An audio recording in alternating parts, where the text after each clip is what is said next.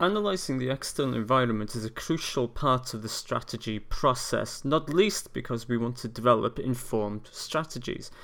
But the concept of an entrepreneurial opportunity is often elusive, and part of this is because our experiences, the resources of our business, and even the conditions inside our business and how we, as managers, organize the company can change whether we view a set of circumstances as an opportunity or as a threat.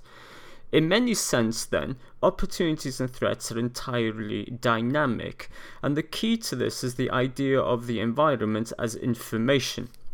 In essence, there are a multitude of tools that we can use to analyze the environment. We can use classic things such as the PESTEL analysis or Porter's Five Forces analysis. The tool in and of itself is not strictly the point. The point is that what these things ultimately do is provide us with lots and lots of information. And in the age of big data, information is not so difficult to come by. Fundamentally, then, what we're getting at here is that while the external environment is full of information, the ultimate determination of opportunities and threats from a strategy perspective and how this informs strategy development is entirely a human problem. Now, this is crucial because, for example, as we analyze the environment and bring in more and more information, we run the risk of being overloaded. The subsequent part of this problem is when we look at environmental uncertainty. So, greater degrees of environmental change and greater degrees of environmental uncertainty, coupled with information overload, mean that in many cases strategic management have an excessive amount of information from which to form decisions. So, generating and sharing market intelligence can create problems if the processing capacity of the individual or the firm is overloaded. And of course, when overloaded with information, managerial attention becomes clouded, leading decision makers to react to more straightforward problems. So, when faced with ever increasing quantities of intelligence, then, the decision maker cannot direct sufficient attention to interpret and sift the information to identify what are the key priorities and therefore what are the best responses. In essence, then, the comp- there is a compromised response. And we can say that this problem is also one of bounded rationality. So, greater pressures and constraints create anxiety that directs attention to resolve those tensions, but managers are boundedly rational. Their bounded rationality is exacerbated when pressures and constraints acting on crucial organizational activity are high, because ultimately it means that we find it very difficult to predict means end relationships. Stated slightly differently, what this is really getting at is if we are overloaded with information and our ability to process that information is, is say, compromised or difficult, then this means we can't be sure what it is we need to strategically invest in, what resources or capabilities we may need, and how those manifest over time, and whether or not our perceived opportunity will actually turn out into a profitable reality. So, under these conditions, then, managers are naturally faced under quite substantial duress, and because of this, they tend to act purely rational in an effort to allay that duress. Interestingly, then, it's not so easy for strategic managers to pull away from situations where they believe they have identified a really important set of opportunities.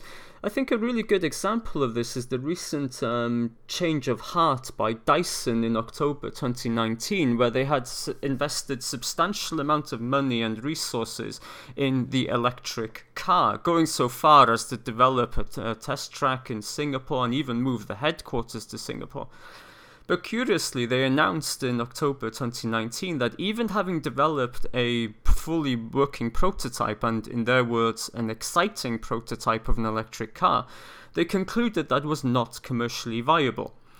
What is especially interesting about this particular example is the ability of the strategic managers to almost put a pause on their activity and actually step back, realizing that yes, while there may be an opportunity out there, ultimately the company was not in a strategic position to properly take advantage of that and ultimately to gain competitive advantage. And if there's no real pathway to competitive advantage, then really the strategy is not viable in the first place, and therefore this maneuver is to be admired, in my opinion. Coupled with that, some of the interesting research that we've done, for example, looked into why do product market strategies fail, and we looked at these the conditions of what we call strategic adherence.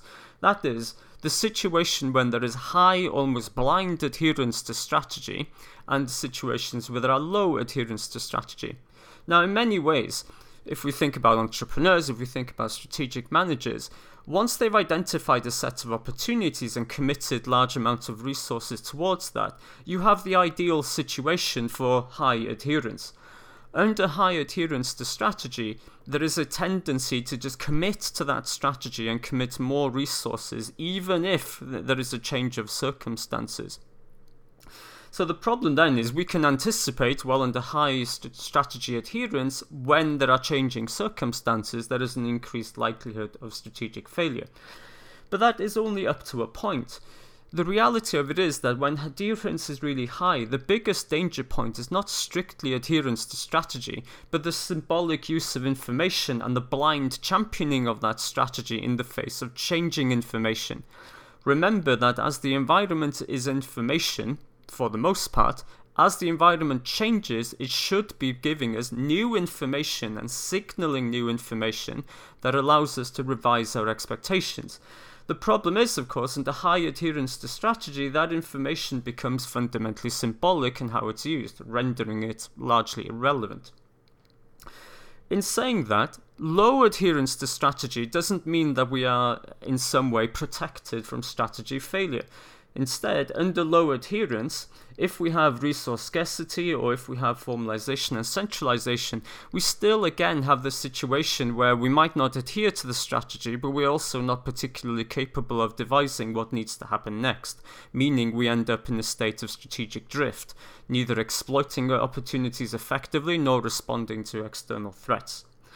So, the conclusion of this uh, little talk then is to emphasize the point that while it may be relatively easy to ex- examine the external environment for strategy purposes, and for that matter for corporate entrepreneurial purposes, the complexity of it is really one of the human element, and the human element in potentially biasing the decision making process, the strategy process, and also the entrepreneurial process of pursuing those opportunities.